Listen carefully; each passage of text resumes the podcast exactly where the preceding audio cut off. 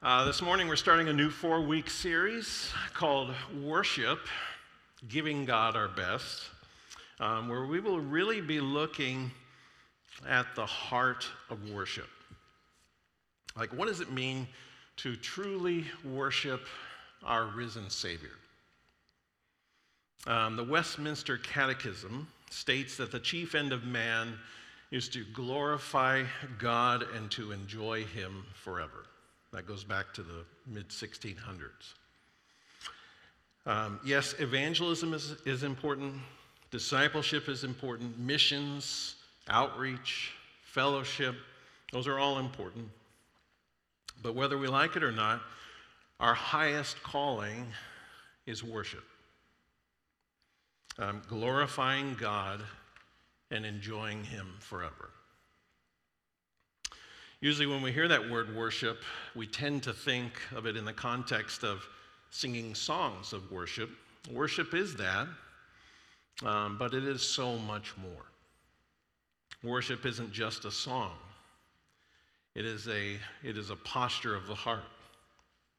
Uh, it's an act of surrender when we realize that we are nothing without Jesus, um, that we have nothing without Jesus. As we grow in our knowledge of the Lord, as we grow in our love for the Lord, um, our hearts should be moving more and more into a posture of surrender. Uh, our lives themselves should be moving more and more towards a posture of surrender. So, what does that look like? Like, how do we how do we glorify God with our life? Speaking broadly, uh, there are three things that we can do with our life we can waste it, we can spend it, or we can invest it. So, how, how can we waste it? There are actually an inordinate number of ways that we can waste our life. So, here are a few examples. Uh, we can waste our life by chasing fleeting pleasures. We can waste our lives by just entertaining ourselves. We can waste our lives by just continuing to complain or worry. We can surround ourselves with the wrong people who then lead us down the wrong path. We can waste our lives by living out other people's expectations for us.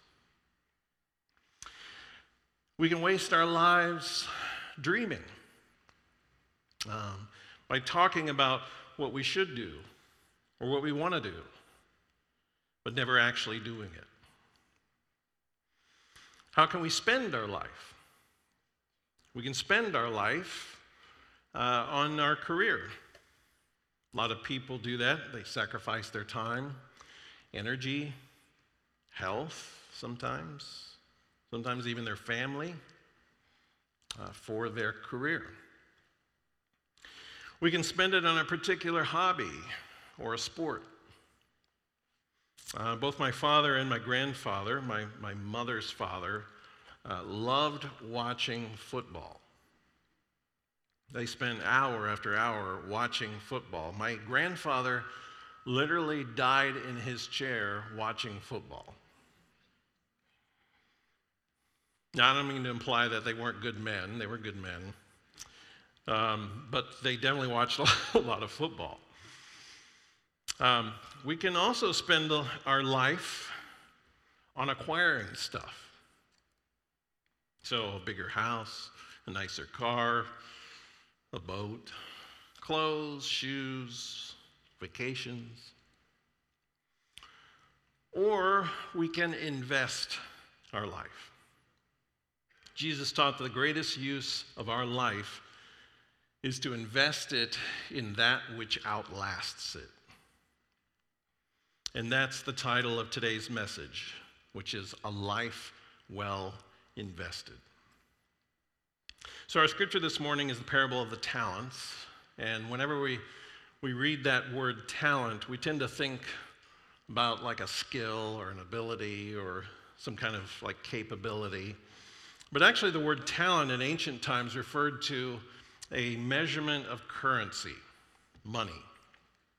So, um, how much is a talent? It is more than you would think. So, apparently, a talent was worth about 20 years of salary for an average worker. So, if we try to put that in modern terms 20 years of salary, I looked this up. According to the US Census Bureau, uh, the average household income in Fergus Falls in 2020 was $42,659. The average individual income in 2020 was $28,271. So let's use that $28,271 figure. Multiply that by 20 years, and you get $565,420. Okay, so for our purposes today, let's say that one talent is equal to half a million dollars, just to keep it simple. So the story goes that a master has entrusted different sums of money to his three servants, the three stewards. To one, he gave five talents, so that'd be about $2.5 million. To the second, he gave two talents, that'd be about a million dollars. And then to the third, he gave one talent, about a half a million dollars. All different sums, but all very large sums. And so he leaves them to do business, to trade, to invest the money that he has given them. He goes away, and after a long time, the parable says, he comes back. He settles accounts with each of his three servants. Uh, and he's pleased to find that the first servant has now doubled his money, right? He now has 10 talents or $5 million. The second servant has also done well. He has doubled his two talents and uh, to four, and so he has about $2 million. The third one, however, did nothing with the talent he was given, about $500,000, right?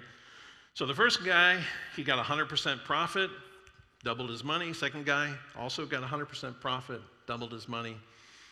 But the third guy got 0% profit. And now the master gives his statement, his judgment, his verdict. He says to the first and second servant, Well done good and faithful servant. He gives exactly the same words to both of them, even though the final amount is different. It's interesting. But to the last servant, he says to him, You wicked and slothful servant. So Jesus is making some important points here uh, that has everything to do with glorifying God with our lives. I want to go through these. So, the first point here is this issue of ownership. So, this parable teaches us really that everything we have, like our jobs, our belongings, our family, even our next breath, everything we have belongs to God. That God made it all. Um, and everything we have is on loan from Him. Like, really, really, we own nothing. Um, what we have is simply on loan for the short time that we're here. Verse 14, again, says this For it will be like a man going on a journey who called his servants and entrusted to them his property. Whose property was it? The servants or the masters? Right? It was the masters. And as we see here, the master has entrusted his servants with a responsibility. The master expects the servants to go and do business with what he gave them to try to bring a good return. And Jesus is reminding us, too, that we have a responsibility. He has entrusted us with our very life. And we can either waste it, we can spend it, or we can invest it. So, what does it mean to invest it? Like, what does it mean for a Christian to use his or her life for God's purposes. Well, I ended our series last week uh, by talking about how God doesn't just redeem us, but He redeems us for a purpose. And what is that purpose? Uh, Ephesians 2:10 says, "For we are God's masterpiece. He has created us anew in Christ Jesus, so we can do the good things He planned for us long ago." And what are those good things?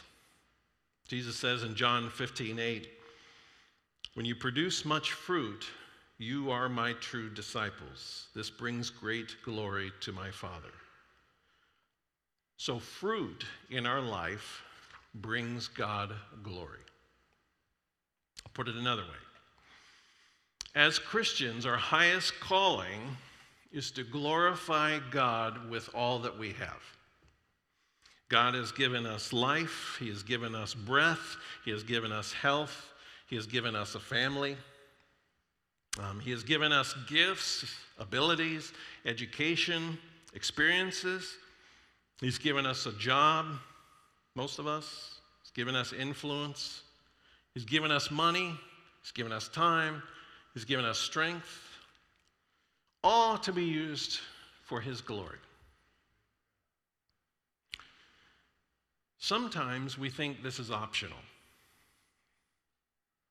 But if this parable is correct, there's definitely an aspect of accountability between the master and the three servants. We see that he expects them to invest the resources that he gives them. Verse 19 says this Now, after a long time, the master of those servants came and settled accounts with them. The master had made an investment and he wanted a return.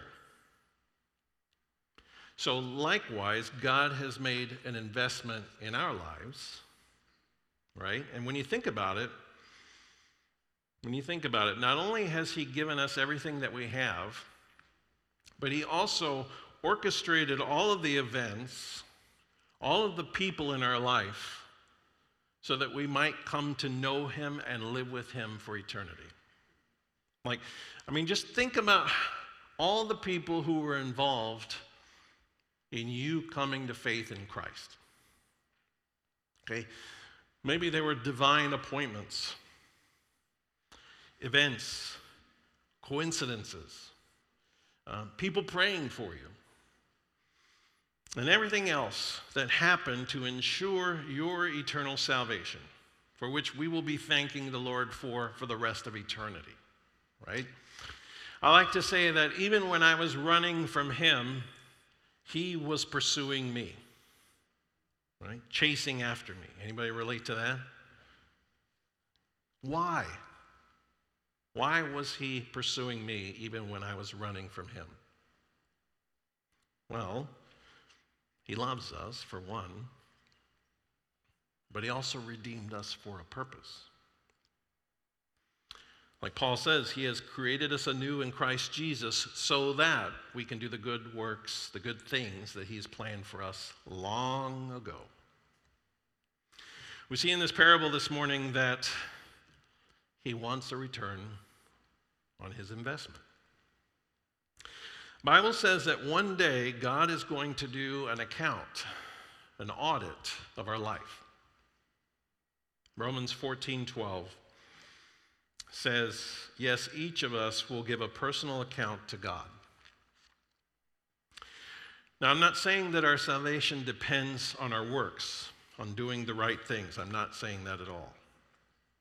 But He will ask us, What did you do with what I gave you? And we have been, get, we have been given a lot. Like living in this country, we tend to take a lot of things for granted right? Wealth, public resources, our safety, our freedom. So, even if you are financially the poorest person listening to this message, right, you are wealthier than much of the rest of the world's population. And so, again, we can waste our life, we can spend our life, or we can invest it. Verse 18 again says, But he who had received the one talent went and dug in the ground and hid his master's money. So the first man had taken his money and doubled it, 100% return. This man was a wise investor, right? Second man took his money, he doubled it. But the point of the story is this third guy. The third guy just buries it. He does nothing. Maybe he's just being cautious. Maybe he's just being conservative. Uh, maybe he's playing it safe. Doesn't want to risk losing it. What was his master's reaction? His master replied, You wicked, lazy servant. He was more than a little upset. Like, at least you could have invested it with the bankers, right? He said, You haven't even tried, you just hid it. So, I, I want to explore this a little bit, right? How do we live a life well invested? So that at the end of our lives, when the Master returns, we've taken what He's given us and increased it so that we've borne some fruit. And we're not like that. If you remember the story of the fig tree, Jesus cursed because there was no fruit on it. We don't want to be like that. So, the first principle here is taking what is temporal, what is finite, what is short lived, and leveraging it for what is eternal.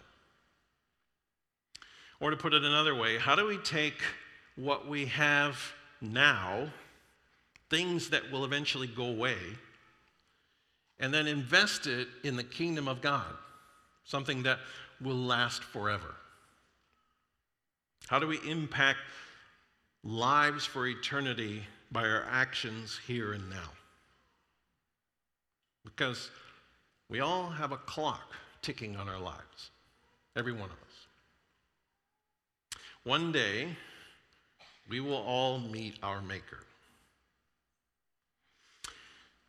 The Master will return to see what we did with what he gave us. So, one thing I see from this parable is that doing nothing is inexcusable. God would rather us, He would rather have us try and make an impact with our life, like try to do something for His kingdom, try to do something that will outlast us rather than not. Which person? The person with the five talents, the person with the two talents, or the person with one talent was the most likely person to sit on it and do nothing. It was the guy with one talent. Why? Because this is what typically goes through our minds. If I'm just a one talent person, uh, I'm just going to let those who have more talents do it. Or I'm just going to let the professionals do it. They've got more to offer than I do.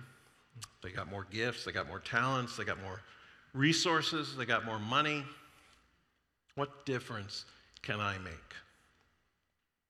I don't have 10 talents. Shoot, I don't even have five, right? I've only got one, so I better protect it, right? Just bury it. Over the years, I've seen a lot of Christians lose their spark. Um, they've lost their joy. Their life with the Lord isn't what it used to be. Why? It's because they're not in the game. They're sitting on the sidelines, just being spectators and not participating. Right? They're not leveraging their time, their talents, their treasures for the kingdom of God. They are not stepping out in faith to be used by God. They're not living a life where they're excited, perhaps even a little bit scared, about how God might use them. Right? If you remember, I've said this several times now, faith is spelled R I S K. These people are not leveraging their time, their talents, or their treasures for eternity, right? They're not sacrificially giving of themselves for God's kingdom. Um, no, they've taken all that and they've just buried it. When you're in the game, you get challenged, you get stretched, you grow. Um, God expects us to use what He has given us for His kingdom. Period. And if we don't, and this is no small thing, if we don't, I mean, we all have to stand before the Savior at the end of our lives. What excuses will we give for not getting involved in God's kingdom work? What causes us to want to bury our talent? Right? There's self doubt. Um, we think, I could never do that. I'm not qualified. It's fear of failure, right? I mean, right here in our scripture, Matthew 25, 25. So I was afraid, and I went and hid your talent in the ground. Another reason is really is self-pity. Um, we say, I tried at one time to get involved in ministry and in service, but I got burned. I got hurt. Or I got burned out. So I'm not going to do that again. But as a member of the body of Christ, that is what we were created to do. It's sort of like saying, uh, I, ate, I ate at a restaurant once and I got sick. So I decided I will never eat at another restaurant again. It's interesting. Um, Judas and Peter both failed Jesus, but they responded very differently. Judas, of course, let the weight of his sin and his guilt cause him to commit suicide. Peter, on the other hand, he repented. And 50 days later, he was chosen to essentially birth the church. Right? In fact, 3,000 people came to Christ in one day when Peter preached. Right? So just 50 days after Peter's greatest failure, like in his whole life, he experienced his greatest success. It doesn't matter where you've been, it doesn't matter. The garbage of the past is not what matters. What matters is where you are headed now. Right? What counts is leveraging the rest of your life for eternity, for His kingdom, for things that will outlast us, for things that a million years from now in heaven, people will be thanking you up and down for. So in uh, verse 28 in our scripture today, Matthew 25, 28, the master says, So take the talent from him and give it to him who has the 10 talents. Well, that doesn't seem fair. Like the rich get richer and the talented get more talented. But it is fair. God has the right to take away anything that I don't use for him. Right? He gave it to me in the first place, right? He has the right to do that. He's God. The principle to learn here is that if I don't use it, I lose it. It's actually a universal law. Right? If I don't use my muscles, I lose them. If I don't use my mind, uh, I lose it, right? I, at least I become mentally dull. If I don't practice my talent, if I don't use my gift, I lose them, right? They go away. If I don't use the opportunities that God has given me, whether it's at work or my family, um, opportunities for ministry, or whatever, like I lose them. Use it or lose it. Another principle here is the, is the fish and loaf principle, or you can call it the multiplication principle. Um, and it is this just start using what you have been given by God. If you find you need more energy, use what you've got for God and watch what happens. Little becomes much in the hands of the master. If you find you need more time, give your time to God. If you find you need more money, give your money to God. If you need more talent, give your talent to God. Watch Him multiply it, right? Like the loaves and the fish. He multiplies these things when we put them in His hands. The next principle we see in this uh, parable of the talents is the, I would call the principle of promotion. All right? 20, verse 25, I'm sorry, Matthew 25, 21 says this His master said to him, Well done, good and faithful servant. You have been faithful over a little, I will set you over much. Enter into the joy of your master. So, a little, little story along these lines. Um, back in my old church, uh, we had developed a, a whole pastoral training track. It was like a two year pastoral internship uh, that was coupled with seminary level like classes, schooling. But the thing that preceded this was a six week summer intensive.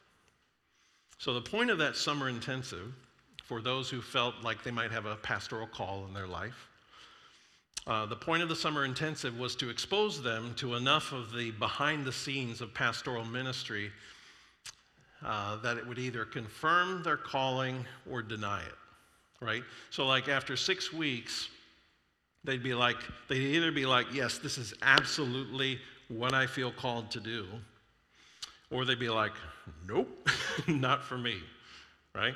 And either way, it was a win, right? So it was intense, hence the name intensive. Um, candidates came from our church, they came from churches out of town, sometimes across the country. And they would spend their days and their nights um, for six weeks being exposed to both the spiritual aspects of ministry and the nuts and bolts of ministry. Um, we had them doing leader training, spiritual disciplines, training in, in prayer. Uh, we had them giving out food to the poor through our partnership with Convoy of Hope. We'd go to, uh, to a, a, monastery, a Benedictine monastery, over a weekend uh, for more training, and then we'd pray with the monks. That was always cool. Monks get up early, they like to pray many times throughout the day and pray early. Um, and we would always end this intensive uh, with a big outdoor cookout, like celebration. Uh, and then we would pray prophetic blessings over each person. Um, we did this every summer for years, always like a new group of people coming in. Sort of felt like a, like a ministry boot camp. So every year, one thing I would tell the folks going through the intensive, and obviously I, I helped lead it, I helped, help teach it. Um, but one thing I would always say to the folks going through it was this I said it so much that it became like this running joke. Um, here's what I said I said, everything is a test. Everything is a test. And it was true. Like, we weren't just seeing if they could learn theology or if they could, like, learn a specific area of ministry. Um, we were observing their character, their humility, right? Were they teachable? Were they quick to serve? Uh, did they love people easily? And it's the same thing in our parable this morning. life itself is a test. Um, this is one of the reasons why we are here on this earth. Remember, He has created us anew in Christ Jesus so we can do the good things He planned for us long ago. He has some stuff for us to do kingdom stuff, eternal stuff. And we see in this parable that when we are faithful with what He has given us, God gives us three things. First, He affirms us, right? Well done, good and faithful servant. Like, who doesn't want to hear that at the end of their life? Well done, good and faithful servant. Like, can you even imagine? Like, it just kind of gives me chills. Like, to see Jesus before me saying, Well done, good and faithful servant. So he affirms us. Second, he promotes us. Okay? Says, You have been faithful over a little, I will set you over much. I mean, Frankly, God can't trust many of us with great blessings because we're not being faithful with what we have been given.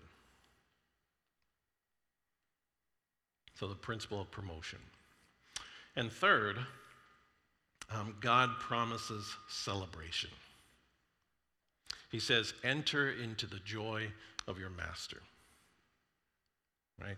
At the end of our life, when we're standing before the master, Will we have wasted, just spent, or actually invested our life into God's eternal kingdom?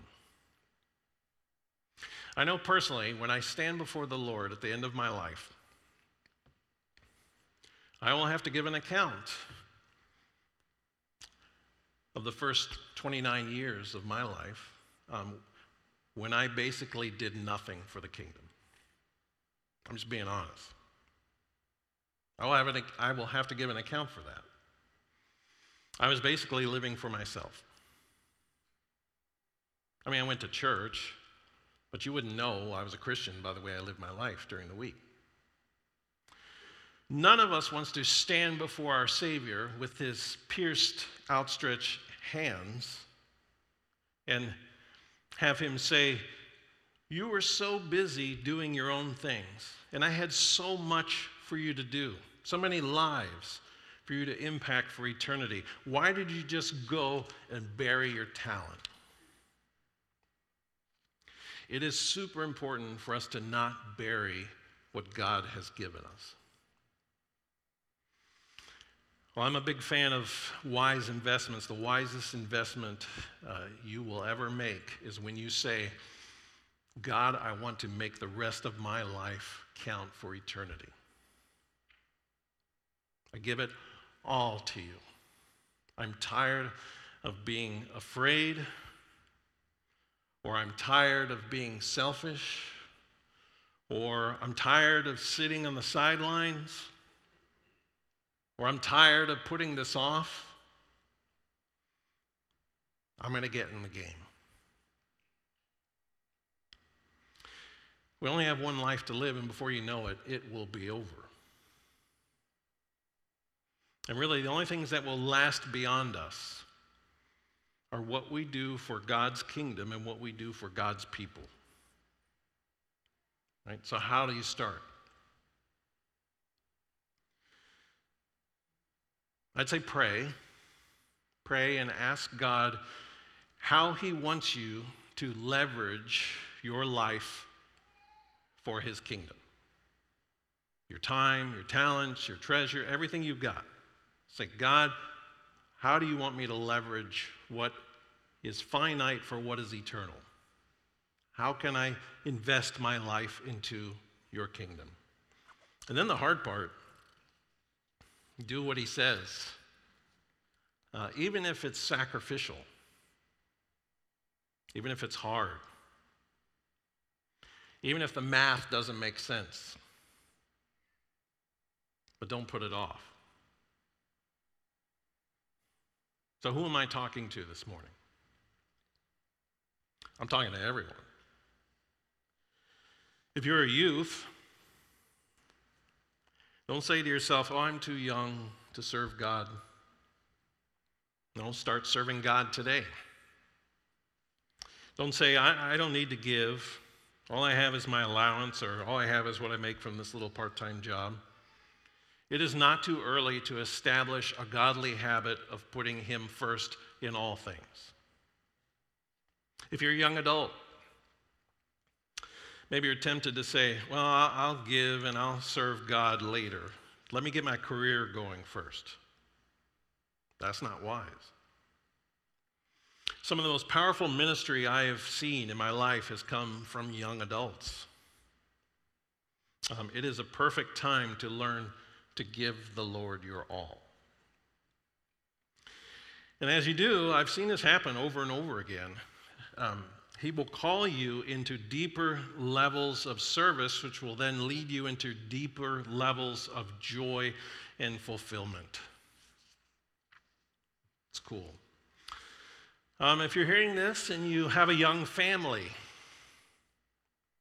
you got kids, you got bills to pay, maybe you're homeschooling your kids, maybe you're like we were, like just taxing our son all over the place. Um, if we're not careful, all of those things can pull us from what matters most glorifying God. Um, our ultimate responsibility is to glorify God. Joshua 24 15 says, As for me and my house, we will serve the Lord. If you're a retiree, first off, that's great. But remember, remember this we can retire from our work, but we don't retire from serving God. Right? He has not retired you. Right? If he did, you'd already be up there with him. But as long as we are still here on this earth, we should continue to glorify Him. We've still got kingdom work to do. Right? It's possible, it's possible that in your retirement years you might actually do more for the glory of God. A good book on this that I recommend is called Halftime by Bob Buford.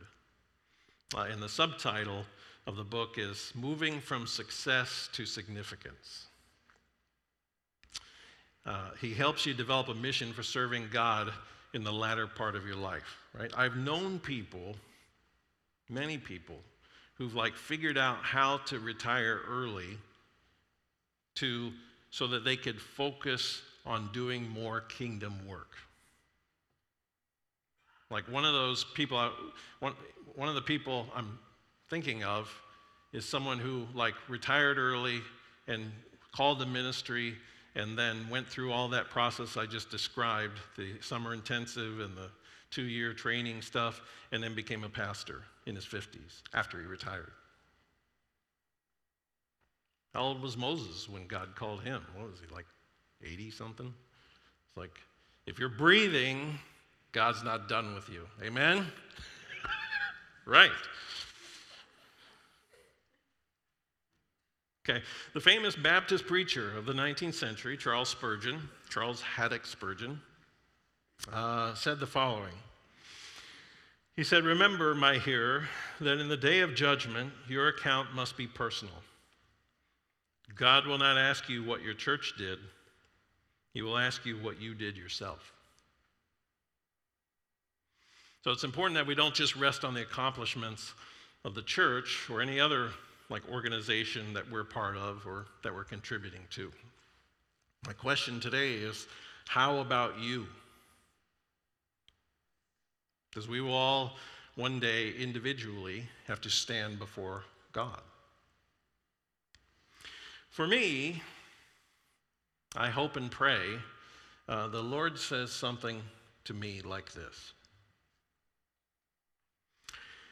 You don't have a lot to show for the first part of your life, but you did eventually get serious with me and with your faith. You made a commitment to make the rest of your life count for the things that matter eternal kingdom things, things that are going to outlast you. You did a good job. You weren't perfect, had a lot of faults and sins, but you made the effort. You stepped out in faith when you thought that I was in it. You fought the good fight. You advocated for the lost, the last, and the least. And you pointed people to me and to my word. Well done, good and faithful servant. My prayer this morning is that at the end of your life, Jesus Christ would say something along those lines to you. Let's pray.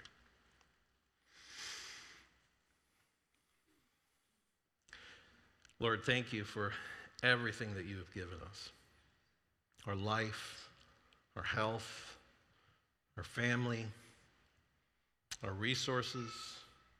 Thank you for your forgiveness. Thank you for our freedom. Thank you for our salvation.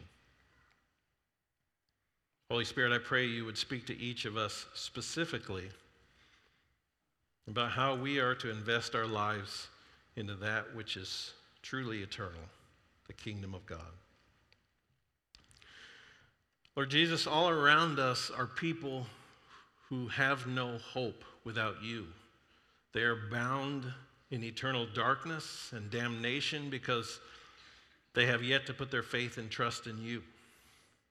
I pray, Lord, that you would move each of us to invest our lives in the saving of souls, to invest our lives in the healing of this body, Life Church, and invest our lives in the equipping of the saints so that your kingdom would continue to expand and we would see so many people saved and healed and set free.